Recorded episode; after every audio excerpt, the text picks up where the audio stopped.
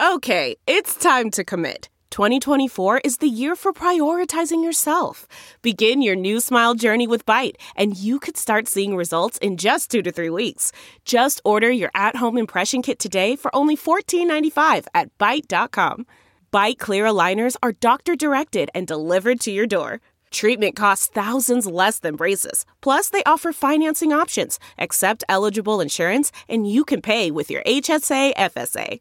Get 80% off your impression kit when you use code WONDERY at Byte.com. That's BYTE.com. Start your confidence journey today with Byte.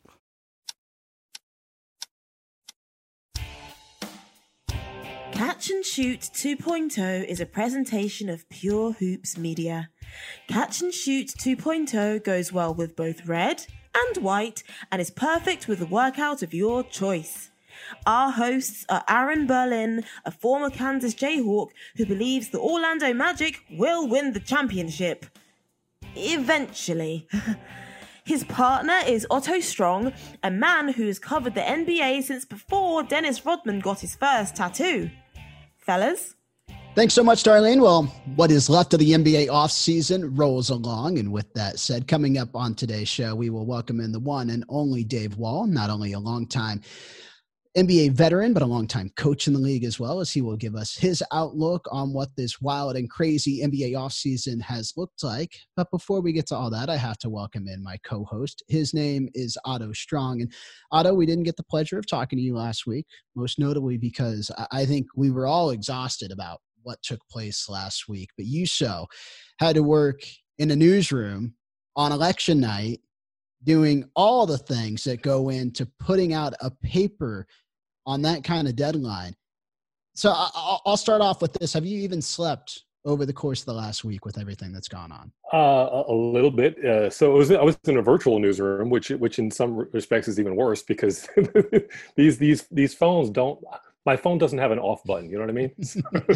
Is that more exhausting than because for people who've never worked in journalism, there is a sense of adrenaline that comes with not only working on deadline, but working big events like that. You know, like if you're working like an NBA draft or an NFL draft or any just like normal game deadline, I can only imagine that is magnified when you're working an event like that, when you're trying to not only talk to sources, but you're also trying to talk to your reporters who might be in different areas.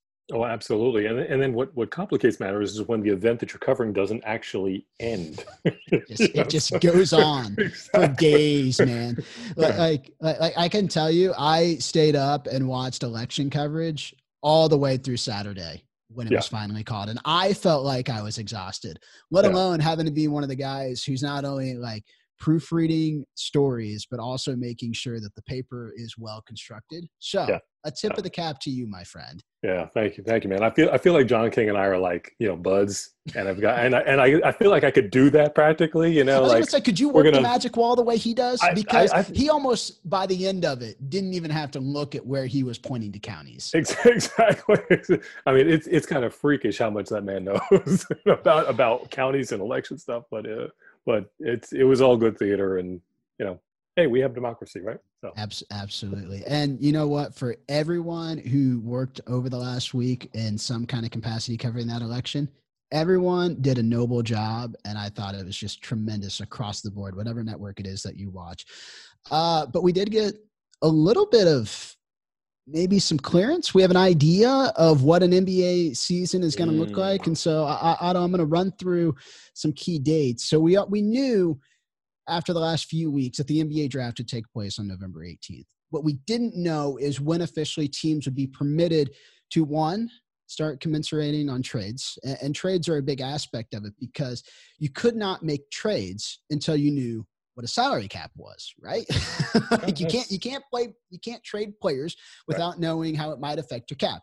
And so that was one thing we were waiting on. We were waiting to know what a cap number was going to be. That cap number is $109 million. The luxury tax number is $136 million. So those are two big numbers to know. We also know that free agency will officially begin on November 20th. Trades can start to be consummated around the 15th or 16th. That's still a number that's a little bit hazy to me. But it feels like we have a pathway to an NBA season now. And training camp will start on December 1 with games igniting on December 22nd. Yeah. Yeah. Well, I just throw a lot at you. Well, that's a lot. So for me, you know, I think that the teams that are going to, you know, be hit the hardest, you know, and I'm kind of somewhat intentionally fast forwarding through the draft, through the free agency, and just to the start of the regular season. So you've got, you know, obviously the Lakers and the Heat, which were mixing it up actually a month ago today, you know, it was like October 11th and here we are November 11th and, you know, there it is. But, you know, those two teams that played in the finals will have had 71 days from last game in the finals to the start of the regular season. If it were any other season, you know, your average season, it would be double that. They would have basically 144 days, give or take a few. So, you know, what I'm concerned about is just how effective your two, you know, the two teams that last played, your finals clubs, the best two teams in the league, at least as far as 2020 was concerned, how they're going to respond out of the gate. Because obviously Golden State's going to be checking for them. Brooklyn's going to be checking for them. Even teams that didn't advance too far in the postseason are going to be, you know, ready to go. And so I'm just kind of curious to see how that's going to play out. Yeah. And, you know, the number that we forgot to say was it's going to be a 72-game season that they're going to want to try and wrap up during the summertime because the NBA does not want to have this floating schedule like they do. And you put it perfectly, like for the Lakers and the Heat, most notably the guys I think about, Anthony Davis, LeBron James, you know, he's entering what his 18th season in the NBA after putting all those miles on him and, you know, the Orlando bubble. And then you have Jimmy Butler who just laid it all on the lines in those playoffs and then the bubble just to get them to where they were.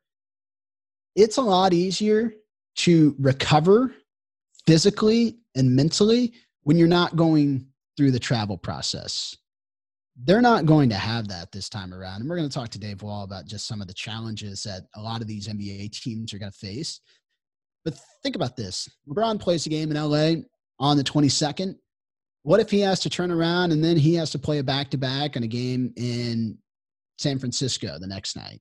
You know, and then you play 4 games in 5 nights with the NBA has tried to kind of whittle down to once a season.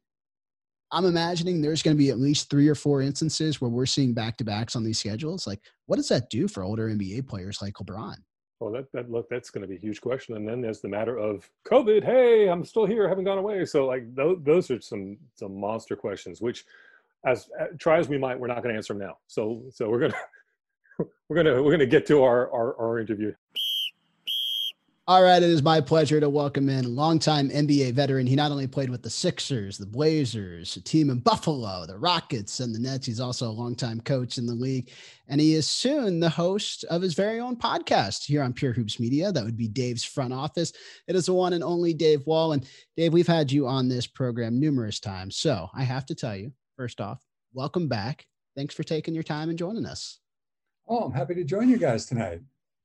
It is always a pleasure to have you on. And, you know, the last time I think we spoke, it was during the NBA playoffs, which were taking place here in Orlando in the bubble, which feels like it was a month and a half ago because it was. And now it feels like we're going to have an NBA season in the midst of a middle of the December start. Okay, let's start like this. From a coaching perspective, how difficult of a challenge is this for NBA head coaches to not only get their teams ready to go, but to do this on an expedited schedule like they're dealing with? Yeah, I think it's a great point because when you think about it, the thing that's the contrast for me is once the NBA shut down until they started again in July, it seemed like they spent a lot of time investigating the best way to do this, to set up their bubble. They talked with a lot of experts in various fields. They mapped out a really concise way to do this, which really took into account how to keep the players safe, how to have terrific play on the court, how to even bring in like the fake fans and the noise and everything. But this one, and again, from all guesswork, it's based more on the money that they could lose if they wait. This seems like none of that has happened. You haven't heard how teams are going to play. Now, maybe internally they've sent around memos, but there's not going to be the bubble of the past because they know they can't do that for a full season. So you hear some rumors of mini bubbles, or a team will come into town and play a couple games there and then go. But when you start to dissect this, it provides you more questions than answers, because you wonder, okay, so what do the schedules look like? Doesn't seem like they came out with schedules. So am I going to fly into a town with my team and stay there for a couple of days? Then do I go, is there a couple other teams in that bubble that I play for a week? Then I go to another mini bubble and play a group of teams, but where have they come from? Who have they interacted with? If we're all in the town for a week, are the players allowed to leave their hotels? Are you going to tell the players, no, every time you go on the road to a bubble, you guys can't leave the hotel? I don't know that that's going to work. So now if they go out and they go to a club or a bar or a restaurant or wherever, and they're meeting people, masks, no masks, and they come back and they start to test positive, how does that affect everything? So I'm more waiting to hear how they've planned, because I thought they did a great job with the bubble. I'm waiting to hear some of the more concrete ways that this season is actually going to take place, because they're starting camp in 2.5 weeks. Yeah, you know, December 20 days or so. Yeah, December 1. And then you look at it, free agency, I think, is 2 days after the draft or November 20th. Yeah, they said they're going to start allowing trades, I think, 2 days before the draft, then 2 days later, free agency. So the next week and a half, 2 weeks is just going to be crazy decisions and things. And I'm sure their teams have talked with each other already and with players. But from a coaching standpoint, how am I getting ready for training camp? You know, if I get a new guy in, what's he been doing all in the offseason? Let's say he wasn't in the bubble. Has he been able to do any work at all, or is he coming into camp really not in very good shape at all? I think for a coach, and it's much easier if you have a schedule in front of you, you can map out, you know, days off. Do I want to fly after every game, or is there one game where I go to New York or LA, wherever my team is, and I stay over because it's a really nice city, Miami, and I let my team stay over because we don't play the next day. So not having that, I think it's really harder on coaches.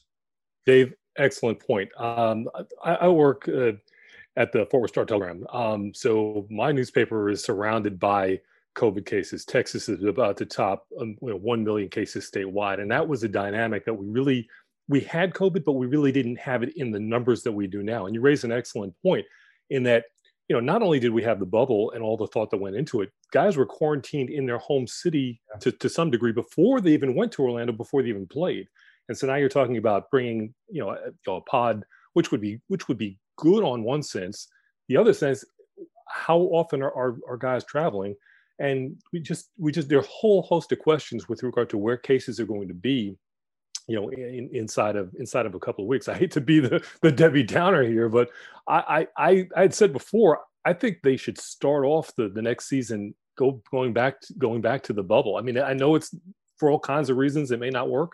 But I think that a good 4 to 6 weeks, kind of see what you have, let the outside world kind of, you know, coronavirus, whatever is going to happen there. But that's what I was thinking. I don't know if you have any other thoughts. At least you get the part of it where we're going to play games.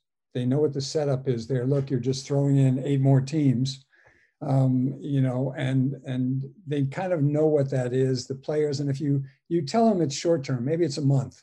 Okay, the first month we're going to be down there. Maybe the vaccine is starting to come into play. Maybe you get a better sense of the schedule. Or the one thing that becomes really strange is, let's say you look on your schedule and you're scheduled to just fly into, without naming a specific city, a city that all of a sudden has this huge uptick in exposure. Do you really want to fly into that city? Or now are you going to have to make adjustments on the fly, cancel those games, move them somewhere else? So I do like your idea of maybe they go in the bubble, and if the players know it's not going to be for 90 days, you know, or 100 days or the whole season, maybe they're more amenable to that because you can control it better and see what you have.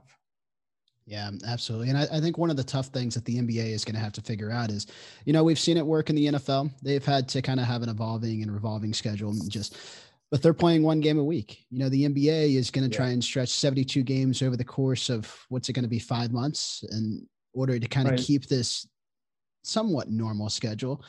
The My main concern is you look at a league that's about ready to have a draft, right? I think November 18th is the day that they're going to pick their rookies. And then all of a sudden they're going to thrust them into training camp on December 1. Traditionally, rookies in the NBA, I think, have a very easy kind of process in order to get used to the routine that comes with the league. You know, you're drafted, you go into summer league, you have 2.5 weeks of practices with coaches. They're not getting that. They're not getting that span to not only kind of learn to play with teammates, but to also learn about what it's like to be a professional. If you're a head coach and you're welcoming these rookies into the league, how do you make that a simpler process for them? Because not only are they kind of going into this situation that is very unprecedented, no one's ever been through anything like this, but now all of a sudden they're having to learn to play against some of the best players in the league, where a lot of these college kids haven't played since the end of March. No, I think you've got to look at this situation if you're a coach and realize that I may not get much out of my rookie in the beginning because he's going to be going through all those adjustments. And a lot of the rookies, even the ones that might be in the first 10 picks or so that are probably projected to end up being good players, you know, they're going to work. A lot of them are going to come in with their sense of entitlement. You know, most rookies who get drafted high have a sense of entitlement that, well, hey, you took me with the third pick. I'm going to play 25, 30 minutes a game.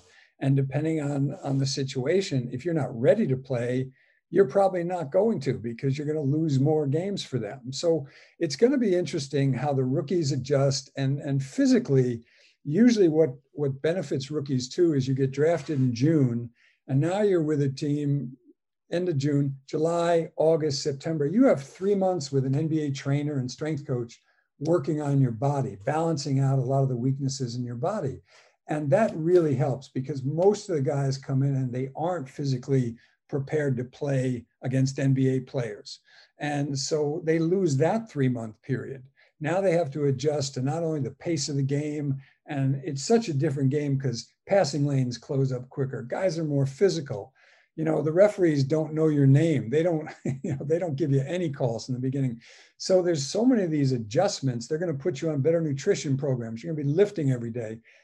I think it's going to be interesting which rookies, you know, show themselves capable of kind of, you know, pushing their way through all that and being able to be contributors to their team. Do you think it's the case where rookies should just not expect to see that much run time, simply because, as Aaron said, they haven't played in well over a year, year and a half almost, in some cases, any meaningful competition?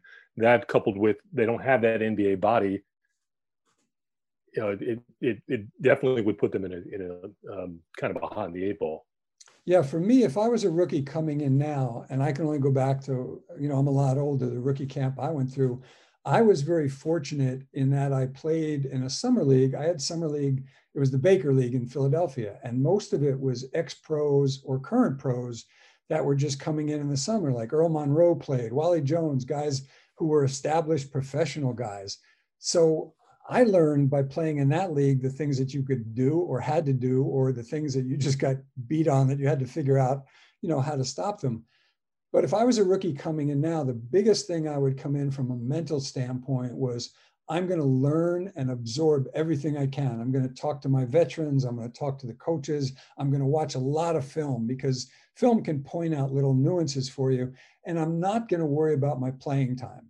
If we have practice, I'm going to look at practices as my games. You know, I'm going to try and do all the things I'm supposed to do in a game in practice.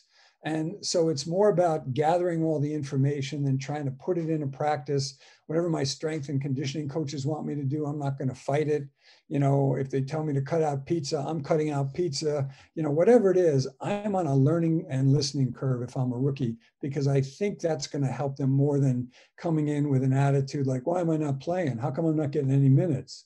And, you know, complaining to their agent, who then calls the team and tries to find out, you know, why aren't you playing my guy?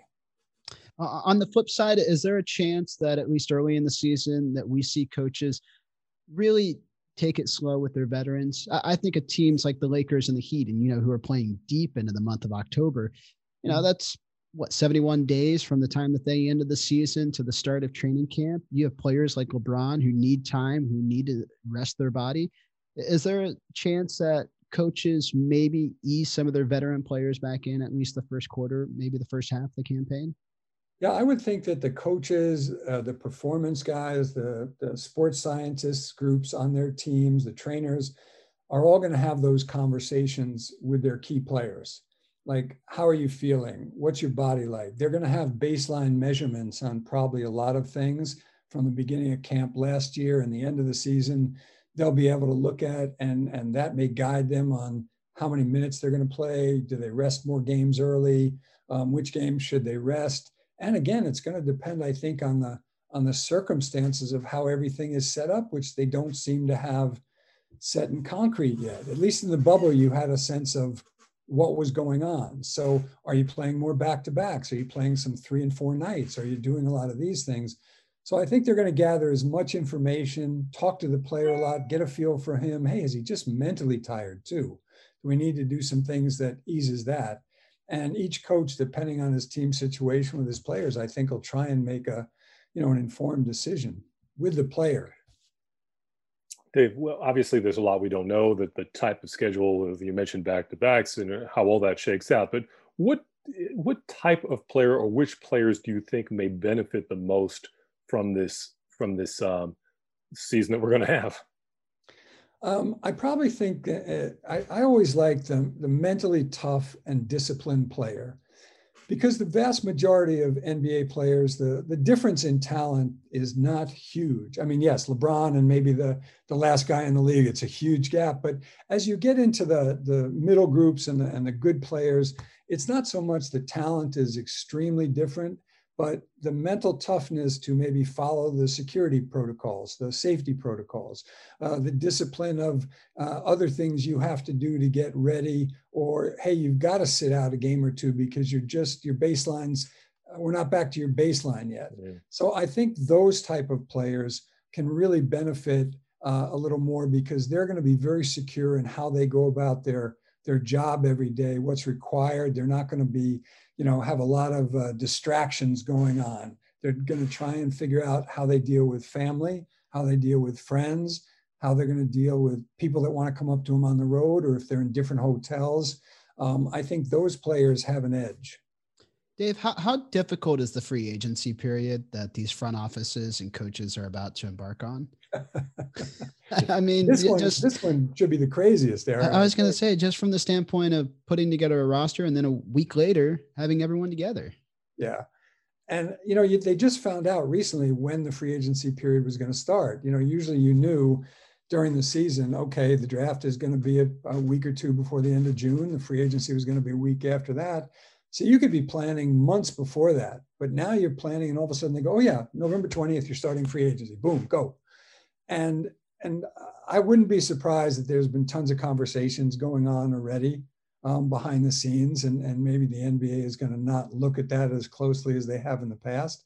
But I think it's going to be hard, because you're going to have to make quick decisions if you want your guy in by the time of camp. You're going to have to try and figure out, okay, how much does this guy really improve us?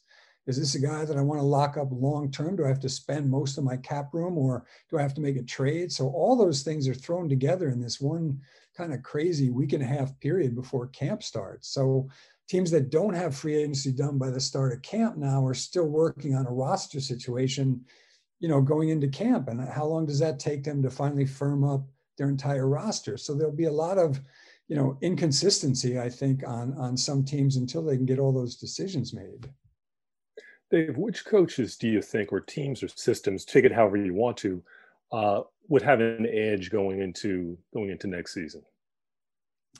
Well, I think obviously the veteran teams that believe they're championship contenders, let's take the top 5 or 6 teams, they probably come in with, if they do re-sign all their free agents and expect to bring back mostly the same team, they probably know what they're doing.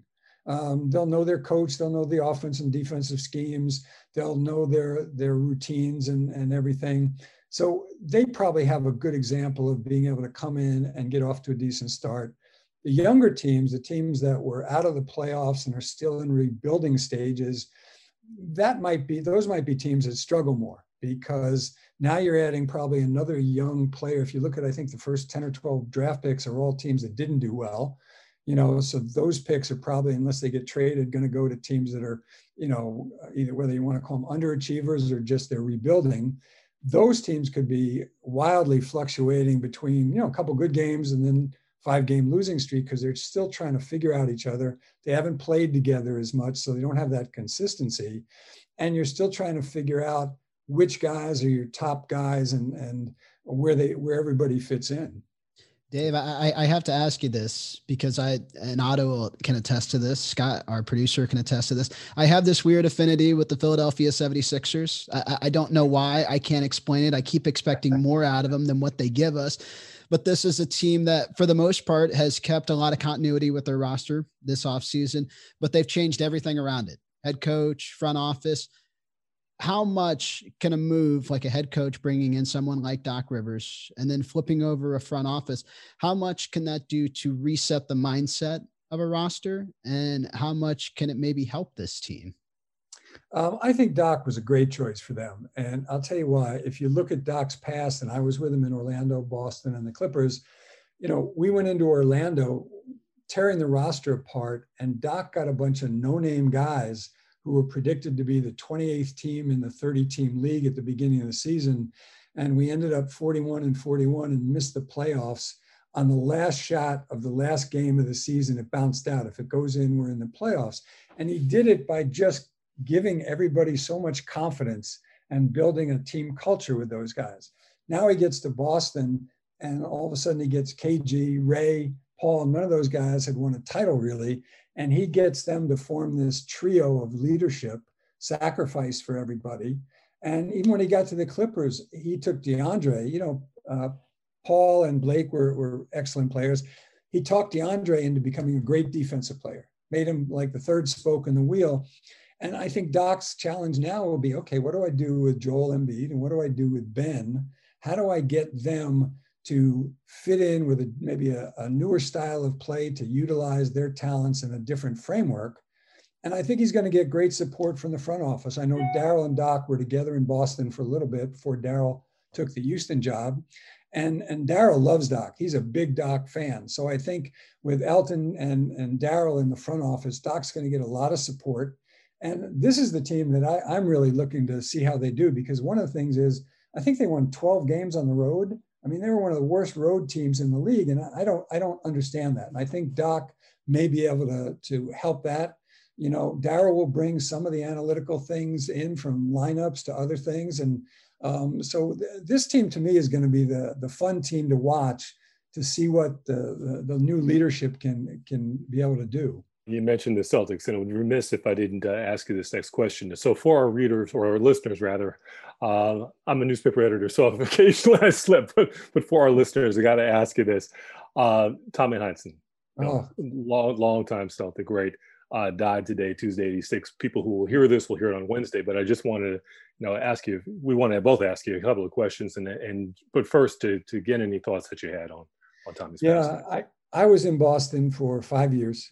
And Tommy obviously was the color man on the broadcast. And I had a lot of occasions to sit with him in the press room before games. We would sit and talk, and on the road, he would come during the first couple of years, cut back a little bit at times, but he would tell me stories that were just what came out of the stories. And I'll tell you a story in just a second, but what came out of Tommy's stories was, and it has to do with sort of that Celtic mystique, was how much he loved his teammates, how much he enjoyed playing for them with the Celtics. Every story, whether he was the butt of the joke or he was making a teammate the butt of the joke, it was with just this reverence of, gosh, it was so much fun to play with this guy and be a teammate of his. And one of the stories he told me was when Bill Russell was the player coach for the team. I forget what year it was. And the players all decided they were going to play a trick on Russell. They were going to hide Bill's sneakers, so he couldn't practice right away, so maybe he'd call practice off or something. So Russell comes and he's looking for his sneakers, and all the players are kind of out on the floor warming up, kind of looking sideways and smirking a little bit. And Russell's looking all over the place for his sneakers, can't find his sneakers. So Russell goes over and sits down in a chair on the sideline on the court, and he grabs a newspaper and he starts to read. And the players are all kind of looking at him, and he goes, oh, I can't find my sneakers today, so I can't run, but you guys can run. And he said, so start running. And Tommy told this and he's laughing. He's just cracking up. He was just such a bright person, not just about basketball, but he was an artist, as some people know. He used to tell me how he used to paint on the road. Just a great guy to have conversations with. But what always came out was that love of the Celtics, the love of his teammates. And he's going to be missed because he was great. And everybody knows he was a homer, you know, and he would laugh at it. It was fun listening to his broadcast because sometimes you just sit back in your chair and you would just crack up listening to some of the things, you know, that a ref wouldn't call a foul, and he was all over the ref for not calling the foul for the Celtic guy. But he'll be missed. Dave, I really appreciate you sharing that story, or those stories, with us. I can say that I met Tommy once at one of the draft productions several years ago when I was at ESPN, and I, you know, could tell just for talking for a few minutes that he was a, you know, really class act. But thanks for sharing the time, Dave. Once again, Dave's front office will be the show that will be appearing soon within Pure Hoops Media. Thanks again for joining. Thanks, guys. Always a pleasure to be with you. That was dope. Special thanks for Dave Wall for taking the time and joining us tonight. You know, we recorded this show at about 9:30 on a Tuesday. For Dave, it's just dinner time. So he's going to go. He's going to have a nice meal. But I thought he left us with a lot of chicken on the bone, Otto, as we kind of get set for this NBA season. Did you take anything specifically away from maybe some of the challenges that he thinks a lot of these coaches are going to deal with as they try and expedite and ramp up this season? There was a lot to unpack there with regard to that. But I got to be honest with you, the last part, that story about Bill Russell and his sneakers being hidden, and then just reading the paper, making everybody else run. I mean, that made my night. That to me was gold.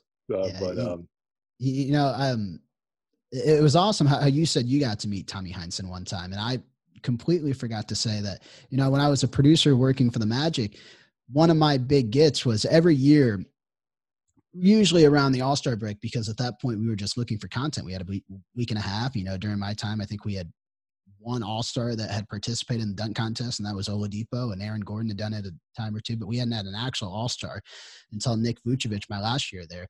But so we would have this week, which we would call NBA Legends Week, which we would just try and get, you know, a lot of the Hall of Famers that maybe were in and around the game who just weren't doing anything that week. And I remember the NBA has this blue book, you know, and our chief content officer, Bruce Bernstein, talks about it all the time. It is basically like heaven in a book, right? Like you go through there and you can get anyone and everyone's name. And the Hall of Fame is so helpful in getting a lot of people. And so I called the Hall of Fame and I was like, hey, you know, the main host of our show is from Boston, grew up a big Celtics fan. Is there any way that we could get Tommy Heinsohn? And they said, absolutely. And they connected me right to Tommy Heinsohn. I remember running into the office. So I said, we got him. We got to go at this time. And, you know, he spent about 45 minutes on the phone with us, just, you know, talking about his career in the NBA, talking about Celtics stories. And, you know, it just goes to show everything that you and Dave were saying about the type of person that he was and the character that he had. And, you know, that was someone for me who's 4 years ago kind of just learning the ins and outs of the league. To get him and to hear from him was tremendous. A special guy, and definitely will be missed. I mean, yeah. But I know there are probably, you know, several more stories we could probably, you know, talk about. But, just a special guy and for a special team, as our producer would say. Yeah, absolutely. Well, everybody, that's it for this edition of Catch and Shoot 2.0. I want to thank our producer, our man in the chair, Scott Turkin, as well as our content officer, Bruce Bernstein, and our editor, Tom Phillips. It's weird to think, Otto, this might be one of our last off-season episodes of Catch and Shoot, because by this time next week, we'll be talking draft, we'll be talking free agency. We got a lot to talk about. And we have a lot of content coming your way each and every week here on Pure Hoops Media. And if you did not catch any of our shows that have already aired this week, well, here's what's coming up. Mike Weiss welcomed on the one and only Bruce Bernstein. They talked about not only a wild week that was in American politics, but also in sports culture. Tuesdays is the Full Court Press with John Fanta and Ginny Fisher. They had on Jeff Borzello from ESPN.com as they get set to preview the college basketball season. You guys know Wednesday is where you get your NBA news and nuggets with Otto and I right here on Catch and Shoot 2.0. And I want to make sure you guys catch out this episode of Buckets, Boards, and Blocks. Not only is King McClure riding with our one and only Bruce Bernstein, but they're welcoming on former Tar Heel Justin Jackson, you know, who won an NBA championship with North Carolina, you know, North Carolina is not one of my favorite schools because they stole Roy Williams away from Kansas, but that's a story for another day. But that is a tremendous interview. And we always wrap things up with the Pure Hoops podcast with BJ Armstrong and Eric Newman. And you guys know the story, you know the pitch. If you guys love our content and if you love what we're doing here, all that we ask is that you rate and review our shows on Apple. And if you're on Spotify, if you're on Google Podcasts, share them with your friends. Let them know the great work, the great interviews that we bring you guys each and every week. A lot of good content coming up on Pure Hoops Media, so we want to make sure that you are still around to hear it. So as COVID numbers continue to climb, I want you guys to do three things. Wear a mask, and wear a mask. Thanks, everybody. Take care. Catch and Shoot 2.0 is a presentation of Pure Hoops Media.